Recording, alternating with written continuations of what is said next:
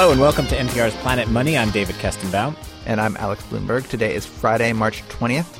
Uh, and that sound you heard at the top, that was um, sound recorded outside the AIG building on Wall Street. It was a protest, you might have been able to tell. Um, and uh, today, David, we have an interesting show. We look at, uh, among other things, how many toxic assets there actually are in the world. And, and the claim that maybe some of them actually aren't really toxic. We're also going to hear a conversation you recorded from our recent trip to Capitol Hill, you talked to a congressman who admitted something that congressmen rarely admit. He said he, he doesn't know what should be done. Yeah, it's a fascinating conversation, and that's in a minute. But first, the Planet Money indicator. For a while now, we've been going with relatively small indicators, you know, 1, 2, 0, 14, something like that. I want to turn things around a little bit and go with a big indicator. In fact, I want to say the indicator is just over a trillion dollars. Uh, yeah, that is how much the Fed pledged this week to spend buying things that the Fed, up until this crisis at least, hasn't really bought before. Specifically, the Fed agreed it would spend up to $750 billion buying the uh, mortgage backed securities by, that are guaranteed by Fannie and Freddie and Ginnie Mae, and then another $300 billion buying long term Treasury bonds. Uh, let's just talk for a second, David, about why they're doing this and how it's different. Um, the Fed is such a confusing organization. I was trying to figure out how to talk about it here on the podcast. Um, and it's not really something that you can simplify, but suffice it to say, normally the Fed just tries to influence this one interest rate. It's called the Fed funds rate. And when people talk about the interest rate, that's generally what they're talking about. And the Fed influences this rate by buying and selling short term treasuries. And you don't even necessarily need to know what those are. Just just sort of assume it's this one thing that the Fed usually buys and sells. Right. They one and, dial. They turn it up, they turn it down. That's what they do. Exactly. And usually this one dial, this one interest rate is enough to stop bad things from happening in the economy. If it, if the economy is overheating, you turn this one dial, you raise the rate, and that generally makes the banks a little less eager to lend out money and that puts the brakes on an overheating economy. And if the economy is slowing down, they turn down the dial, they lower this rate, which increases bank lending and juices the economy a bit. So that's normally all they do is they buy and sell this one thing called short-term treasuries and that causes all these other things to happen. Right, but what they're doing now is different because that old way has it's basically stopped working. You know, they've driven that one rate, the Fed funds rate, all the way down to zero. The rate that usually gets the job done now is zero, and you can't turn the dial any lower. And the economy's still tanking, mortgage rates are still higher than they want, and it's still hard to get a loan. So the Fed is moving more aggressively, and they've started buying, among other things, long term Treasury bonds. Now, I know that doesn't sound revolutionary, but it's a very huge move. And I'm holding a piece of paper here in my hand that shows why they're doing it. It's a chart that shows the relationship between long term Treasury rates and 30 year mortgage rates. That sounds like a fascinating and chart you have there. It's a fascinating chart because basically what it shows is that long term Treasury and 30 year mortgage rates move almost exactly in lockstep. The lower the 10 year Treasury rate, the lower the 30 year mortgage rate. So the Fed, by buying so many of these treasuries, hopes to drive the 30 year mortgage rate down. That's the way it works. The more people buy a certain bond, the lower the rate goes. And so the Fed hopes if it drives the treasury rates down, that will drive down mortgage rates as well. It's a big risk. It's a huge move. The Fed almost never does this. The last time they did it was in the 1960s. And uh, you got an email from our buddy, the economist Simon Johnson, who said about Ben Bernanke, the Fed chairman, quote, this is Captain Bernanke going for the Hudson. The worst possible idea apart from all the others. Right. One of the concerns is inflation. You throw this money in the economy at some point, you're going to have to take it out, and that's always a little painful. Um, one of the things I think that's so interesting about this time in general, you know, often like how the economy kind of edges one way or another, or industries gradually shift over years. This is that's just not what's happening now. Everything's happening, you know, really quickly. I was just emailing with Frank Langfitt from our business desk, who is in Michigan covering the car companies, and he was saying, you know, it's really just like a hurricane had hit. So I called him up to talk about it. NPR Dearborn Bureau. hey, Frank, how are you? Uh, what hotel are you staying at? Uh, I'm in the uh, Hampton Inn in Dearborn. Money is tight, so I'm staying at the Hampton Inn. So I feel like you know when we were emailing, uh, you yeah. were pointing out that like some you know sometimes industry goes industries go through kind of you know slow evolving changes, and then sometimes like everything happens at once. uh, and this, this, sort of feels like that. How, what does it look like out there? I mean, how fast do you see things changing? It has. It's sort of f- happening faster than anybody imagined, and and faster than anybody can keep up with. Um, I was with uh, a woman who does a lot of financing for these suppliers that are just going out of business, and she's working seven days a week, living on power bars, and literally running from supplier to supplier, trying to keep the money flowing. These are so auto parts suppliers, yeah. Yeah, these auto suppliers who create, you know, most of the parts that actually go in the cars, but you've never heard of the companies. They're the ones who actually, you know, build the, you know, the things that go in the transmissions, the gears, the steering columns, stuff like that. Yeah, I was reading. Um, I mean, the unemployment rate there is something like twelve percent, right? It's it's it's over eleven percent. I think eleven point six. So it's it's like it's actually it's really interesting. When I first started coming here three years ago, and and the you know the Washington where you and I live, it was very good economy, and I felt like I could have I could have had a passport because I was going from one economy that was you know had some some tech and obviously had all that government spending in Washington, and then you were going to Michigan that was already in recession um, and had been in recession throughout the entire decade. And now it's like, you know, people say it feels more like a depression. And, and I think they're right because just people are losing their jobs in droves. What do you see people doing who are losing their jobs? Uh, a lot of people, like the UAW, are just looking, the United Auto Workers, they're looking to just extend benefits to supplement their unemployment because there's like, there's nothing out there um, really in the area to do people would love to leave, but they're they're underwater on their houses. They're like they're literally like chained to their houses. They can't get away, and so they can't move down south or find something better. There's a guy at Chrysler, a spokesman that I was working with, and I actually had him on the air two weeks ago for a piece that I did. So I called before I came out this week, and he was already gone, and he got some job back in New Jersey. Like you called, and like his the voicemail was didn't exist. No, I, I I sent an email to to him and so, and some other guy at Chrysler, and the guy wrote back and said, "Oh, this is Stewart's last day." And then I called. I said, "Well, you know, what happened to Stewart?" And he said he went home to New Jersey. He got a job with Jaguar and Land Rover. Yeah. And the guy that I was talking to sort of described this like, you know, hey, lucky break for this guy.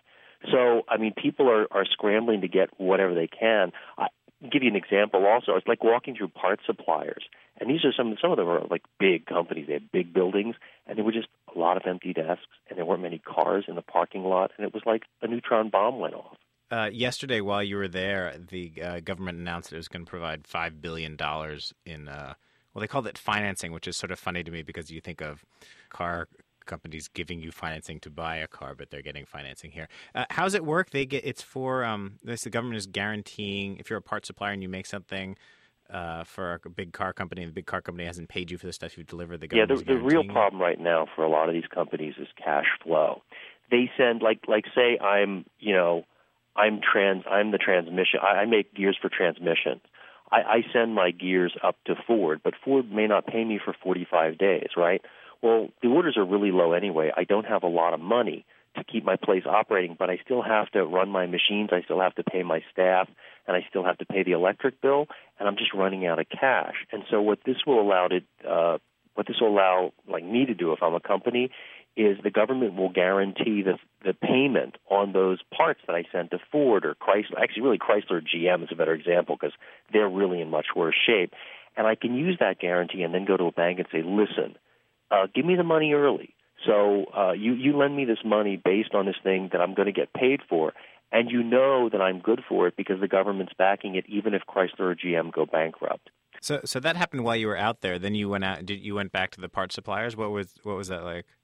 Well, it's interesting because you know I expected them to be more relieved because they were really people were really freaking out. Um, but you know their problem is there it takes time to set this program up. It's going to take three or four weeks, and and people that I talked to said, well, okay, in three or four weeks, you know, I don't know, another uh, dozen people will go bankrupt. That's how bad it is. That literally people are going day to day. Um, there were a, a number of this one woman who I mentioned who um, d- deals with financing to help these suppliers. She was saying that every week, like five of her clients just just go out of business. Like they turn over the keys and they just walk away. It's like they can't. They're not even winding down the companies. They just say, "Listen, I'm out of here." I mean, that's that's the speed at which things are happening, which you really don't normally see, even in a mild recession. Yeah. Um, and did they immediately understand the government's proposal, or were you kind of? No, they didn't. We were. It was really interesting. I had actually um, been on a briefing call with the Treasury Department, and when I came into the office of the president uh, of this company, it's called Formtech. They make kind of rough parts for transmissions, gears that you would, you know, probably in your car and my car. They have them in a ton of cars here in the United States, and they were actually sitting there um, with the papers, kind of reading the briefing sheet from Treasury.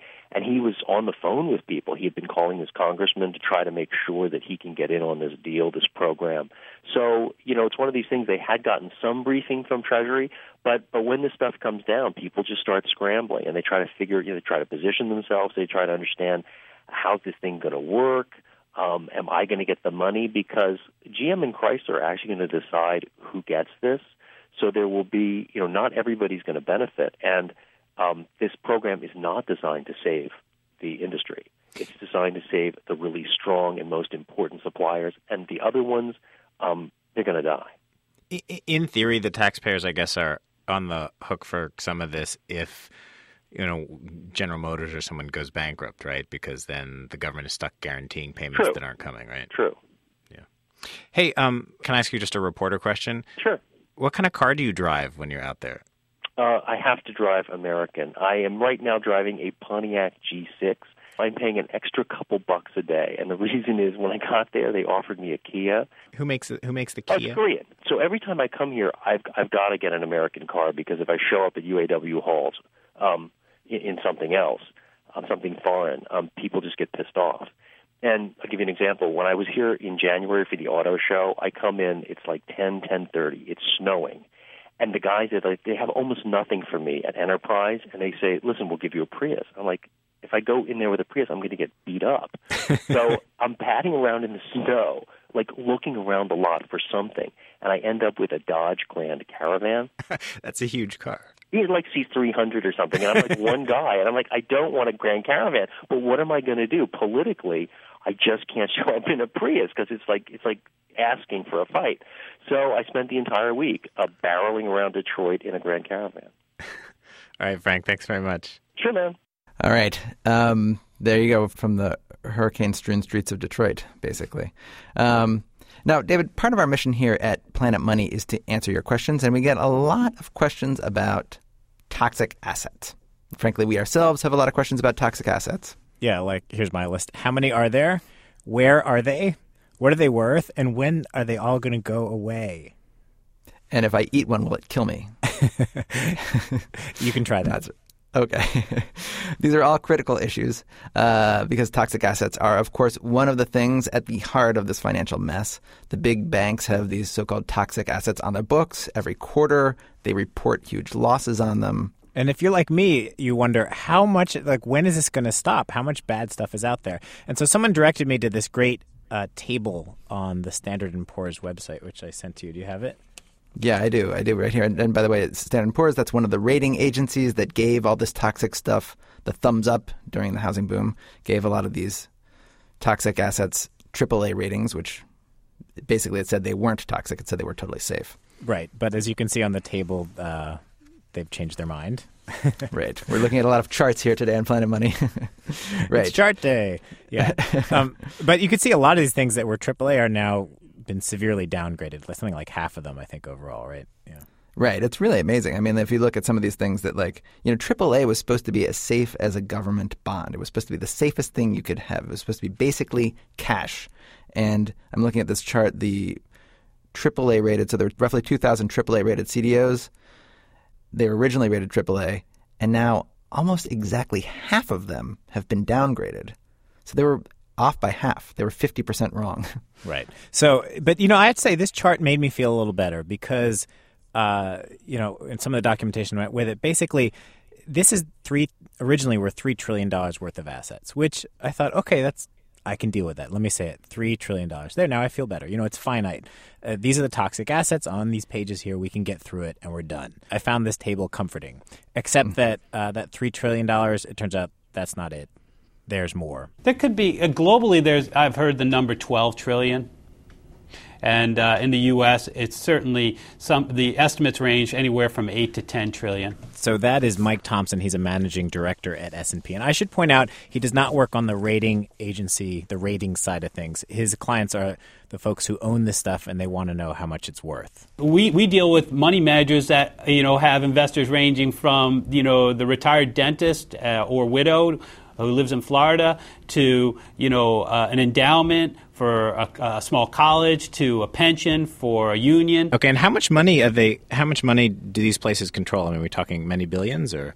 Oh, Uh, yeah, I mean, for example, I mean, it's not uncommon for us to look at a, a, a, a portfolio of structured in the tune of fifty to seventy-five billion dollars. and this is why it's so hard to do the work that we do because he just like drops in phrases like a portfolio of structured, yeah. and what he means is structured financial products. Which what he means by that are mortgage-backed securities, basically collateralized debt obligations, anything with a complicated sounding name that you would buy as an investment that is a structured product. Um, and they come with like 400 page documents just to describe the details. Right. I, ha- I have I have one of them here. It's it's great bedtime reading. Oh, you have some um, structured right there. I do. I got some structured. Yeah. I talked to Thompson because he did this really interesting study, which suggests that some of the stuff that's labeled toxic and that we call toxic actually is not. So the study they did, they looked at mortgage-backed securities. This is the kind of vanilla type stuff, um, where the mortgage is involved. Uh, were were made to prime borrowers, so people with good credit ratings. And Thompson and a colleague ran some economic models, and they found that even if the economy gets really, really bad, if you own one of these toxic assets, he says you're probably going to get all your money back. Yeah, but come on. I mean, what have we learned about computer models? And all this thing. They're not. they weren't right before. Why should we trust them now? I know, I know. But what what do you say? Listen, what he says makes some sense, right? I mean, you know how these things are set up, right? You get a pool of mortgages, and uh, if you own a toxic asset, what you basically own is a spot in line to get paid from people when they pay off their mortgages in that pool. So if the pool is made of homeowners with good jobs, and you're the first in line to get paid, he's saying, you know, it looks like you're going to get paid.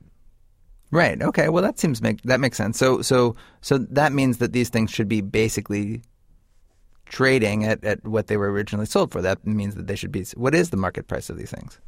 Uh, he says it's like fifty cents on the dollar. so you'd take a fifty percent loss if you had to sell it right now. The market pricing is painting a portrait of the economy that's so dire it, that it makes it, it's even worse than the Great Depression. Far worse. So you're saying if you take the price that these things are trading for right now and you use that to say, well, what does that mean the market thinks is going to happen to the housing market and to the global economy? It says it's it's really really going to hell. They're putting in an incredibly incredibly pessimistic scenario. And, and it's to the point where it's ridiculous. I mean, it is. It's to the point where it's absolutely ridiculous.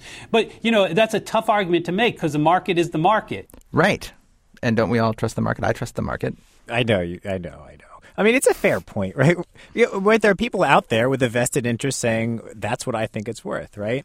But his argument is that this one of the reasons this stuff really isn't trading is that the people who are parting with it for 50 cents on the dollar, those are the people whose backs are really up against the wall personally, if I had like you know a billion dollars of my own capital, I'd go on a buying spree and buy every prime senior tranche that I could get. But you know, they're not as easy to come by as you think. The big money managers don't want to do something incredibly galactically stupid. They do not want to sell good assets.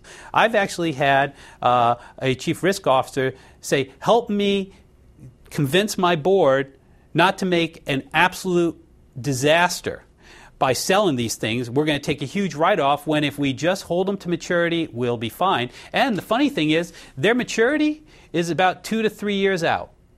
So they have two to three years out, and their problem goes away, and they're made whole. And their hardest time they're having internally is just communicating and educating um, the people that you know ultimately at the board level to make sure they're comfortable with this approach. Okay, but these are toxic assets that maybe aren't so toxic. They're a small part of that maybe twelve trillion dollars of the stuff that, that Thompson said was out there, right? Yeah, I mean these could be maybe a couple trillion or something, but um, the good ones. Yeah, the good ones. Yeah. So so if his clients have the good stuff, where did he say where's all the where's all the crap? That that is a great question, and he doesn't he do, he doesn't. oh, where is it? Right? Because he, he, says every time he goes to these people, they all say uh, our stuff's great. You know, and part of it is that people who have junk aren't going to come to him and pay him money to tell him that it's worth zero. Right? They already know that, basically. Yeah, they already know that. He says it's pretty clear, uh, you know, that the big banks have a lot of the bad stuff on their books, which is why the big banks keep having to declare multi-billion-dollar losses. So I, I asked Mike Thompson if he could if he could tell, you know, from their write-downs how bad was the stuff that the banks owned. Yeah, I can tell you that if they're writing it down, it's bad.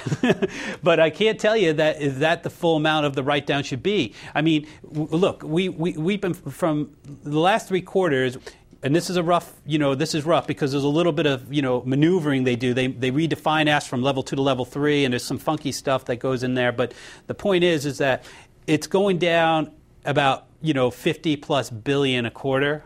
They, they don't give you the transparency to all, all at I once see. say, here's what I own. And I wonder if they did and we did find out, if the investor community did find out uh, that what, you know, all these guys own were like the mezzanine equity tranches, what, you know, that, that's when you get nervous. Because, as we've pointed out, some people might judge the banks to be insolvent. If the banks basically came clear and said, we own all this stuff and here's all the toxic stuff, then they would be judged insolvent. Right. Uh, and when he says mezzanine and equity tranches, he means the bad stuff there. Um, I, sh- I should tell you, though, that our conversation managed to end up on a on what might be a good note. I guess let me not, you know, be a complete, you know, uh, dark day person here. Let me let me point one other thing out uh, out of this. You know, this is a scenario that uh, a lot of investors sort of are starting to subscribe to, which is, you know, when you saw the banks say, well, our underlying businesses were profitable and they're managed they can manage to take write downs every quarter if they can continue to do this for several quarters you know what you, you really think happens here is that when this this is kind of going to run its course in two to three years it, this all this this stuff goes away the key thing is not to have the banks take a torpedo before So two or three years. Here's one thing that doesn't make sense to me, Dave. It, aren't mortgages mortgages are like 30 years long, right? So why is he saying two to three years? It'll be done. Right. So that confused me too. But it turns out that these pools of mortgages, they, they actually kind of, you know, people in people who have the mortgages, they prepay or they refinance or they def- default. So the pools actually evaporate faster than 30 years. So you tend to know where you stand. And he says, you know, in a few years, we'll know where, where everybody stands. So basically, the, his advice is just sort of like close your eyes and just like hold on for another three years. Yeah, don't It'll all too- be okay. he says uh, it's not his advice, but he, he he says you know that may be what the government's doing. You know, if we just kind of hold on and and maybe don't look too closely at things, everything will be okay. Yeah, it seems like a long time to wait, but uh, you know, I mean, the the point is that there aren't really that many good solutions. So maybe wait, maybe trying to wait it out is the best thing. Um, and you know, we we you know, this brings us to sort of our next thing on the agenda. We we you and I, Dave, and Adam Davidson, our colleague, were up on Capitol Hill the other day talking to a very scared group of people. You mean uh, lawmakers? Right.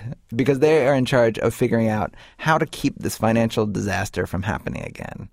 And specifically, we were speaking with Congress people um, on the House Financial Services Committee. That's the committee chaired by Massachusetts Democrat Barney Frank. And that committee, everyone says, is, if not the key player, at least one of the key players in charge of rewriting the rules of our financial system. You know, everyone says this will be the biggest regulatory overhaul since the Great Depression. And we talked to a lot of the people who are going to be rewriting this legislation, who are going to be making these new rules. And when you talk to them, the tone is a little different than normal. Yeah, I didn't hear a lot of partisan bickering. I mean, there was there was some of the sort of party line, but I, I would say a lot of people we talked to were genuinely concerned about the magnitude of the task ahead of them. Right. And confused. And that led to a lot of them saying things that you almost never hear congressmen and women saying. For example, listen to this conversation that we're going to play for you. I had with Congressman John Campbell, who's a Republican from California. He started our conversation with a fairly stunning admission, and it's an admission that I heard from a lot of the members of the committee that I talked to. Um, but it's an admission you almost never hear from elected officials. I can tell you that for one, I'm not sure, even in my own mind. I mean, you know, if I were king, uh, I, I'm not sure what I would do at this point, and I, I don't think I'm alone in that uh, in that viewpoint. This stuff is not easy. Um, there are a number of different alternatives, a number of different thoughts uh, on how to do it. Has this crisis that we're going through now has it challenged any of your previously held beliefs about sort of the role of regulation, what should be done. Is that something that, that you're going through now? It has. You know, I'm a generally Republican, small government, less regulation type of person. Uh, but it is clear to me that in this case, uh, that what happened here was a lot of people going around a system, creating a shadow banking system behind the regular banking system. And it clearly broke down. So, yes, it's caused me uh, to question that. And I can tell you, much to the uh, surprise, I think, of some of my colleagues here, uh, is that um, I'm favoring some. Again, I'm not sure exactly what form it should take, but some very tough regulation. I mean, this thing is ugly. Uh, back last September, October, um, we came within a hair's breadth of runs on every bank and the entire financial system collapsing. Uh, that, frankly, scared the. I'm not sure what words I can say on on NPR, but you know what I mean. It it it, it scared the hell out of me, and I um, I do not want to go through that again. I do not want to see anybody go through that again.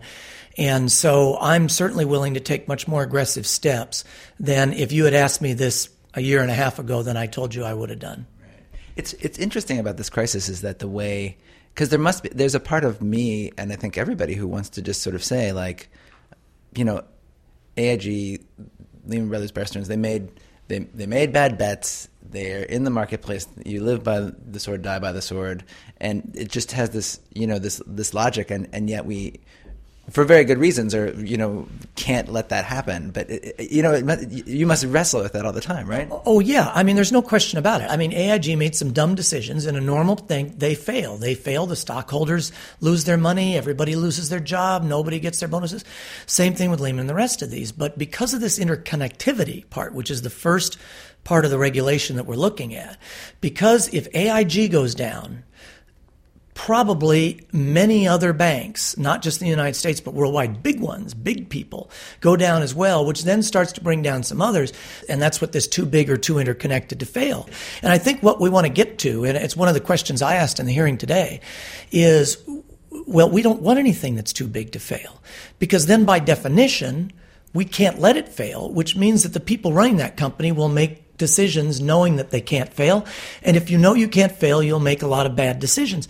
And, and there has to be, you have to allow failure. And one of the debates, in fact, I, I listened to it somewhat going on today, is well, all right, if it's too big to fail, can it be regulated enough that it won't fail? Maybe. Um, I, I'm not sure. Right. So it seems like those are the so you got two sort of options here, which is one sort of you know, sort of heavy regulation that will break companies up before they get too systemically important, which is probably you know is like has is put it is you have to do delicately. It's going to put an onerous burden on lots of businesses. You're going to have to have like regulators with a lot of power, or allow them to get too big to fail, but then just sort of regulate the crap out of them basically. And it's sort of those are two. I mean, that's is that is that sort of what's on the table now? You think is that do I have that right? Yeah, I think you do. Now, now there was a third option that was presented in the committee today, uh, which was an interesting one uh, that I heard, which was well um, that you pile on regulatory requirements as an entity gets bigger and more interconnected, and and those regulatory requirements will be very costly. Uh, let's take a capital requirement. You know, you require a bank to have a certain amount of money in reserve to cover what they have loaned out. And, and if it's 10%, as you get bigger, it goes to 12, then it goes to 15, then it goes to 20. Well, at some point, the cost of doing that, because that's money you can't lend, that's money you have to just have on, it, it may become too costly to get that big. The sort of the type of sort of attempting to understand and attempting to learning and the the sort of the comments that you're hearing from your colleagues. Are you is it is how unusual is this this set of hearings versus other hearings that you've been a part of, other debates that you've been a part of in, in Congress? Uh, well, I think it's very unusual because of the complexity of the situation and because there aren't kind of two camps. I mean, most um, bills, most issues have two camps. You know, I'm for this or I'm against this or I'm for this or I'm option A or option B. And oftentimes, those are largely down party lines. Um, in this case, uh, I'm not quite sure there's that there are two camps. Um, and and uh, you know, you hear some Democrats questioning things that would indicate perhaps they're to the right, if you will, where I am on the issue, and you'll and you'll hear me and others like me maybe say something which would appear that I'm to the left in traditional uh, parlance of of some of the Democrats, and, and so um, I think it's so big, so complex, and so difficult that you you just don't have the the two camp type thing at, at this point. Although there all are those that uh, are definitely in the don't regulate and regulate everything as much as we can type thing. Uh, I don't think either one of those are going to prevail, though. Is is the fact that there is this sort of um, sort of confusion about the issue? There's not like these two camps sort of settled into. Does it actually, uh, for you, does it actually free you up in a, in a weird way? tremendously so. Um, uh, I'm I'm really engaged in this because I know I I can deb- engage, and this is not a situation where uh, the majority Democrats are going to do what they want to do, and our goal is and our objective is just to complain about it, uh, present an alternative, and let the public decide later. But they're going to do what they're going to do, and that's what's going to happen. I feel like that's not the case here um, uh, for a couple of reasons. The issue is so big and so important. Uh, I, I, don't think, uh, and this would be true if Republicans were in charge too. I don't think the majority party wants to do this all on their own because it's just too too significant a change, and the public probably won't go for that. Uh, so so that enables those of us in the minority to to participate. But also the other reason is because there isn't like this big ideological line. There isn't this clearly drawn camps. Um, uh, and and to me, it's an intellectual exercise too, which which I find uh, um, uh, very fascinating, and it's a problem solving exercise, which I also I've always I've always liked to do. I've um, before I lost my mind and went into politics, I was in business, and I was essentially a startup and turnaround guy. I went into to businesses that were in trouble and tried to figure out how to turn them around. And so we now have an economy in trouble, and this is a little bit uh, same sort of thing on a much bigger scale. Hey, uh, so uh, that's great. We we are going to be checking back in with Congressman Campbell and other members of Congress as they try and rewrite the rules of our financial system. Yes, and uh, and and see how they sort of proceed in figuring out what to do and and where they eventually come down. Hey, I think that does it for our podcast today. Keep sending us your photos and your economic indicators. We've posted some of them on our blog, npr.org slash money. I'm also going to throw up all those charts about the toxic assets that we were talking about today. Uh, that's it. I'm David Kestenbaum. And I'm Alex Blumberg. Thank you very much for listening life don't get you down. The dirty old town.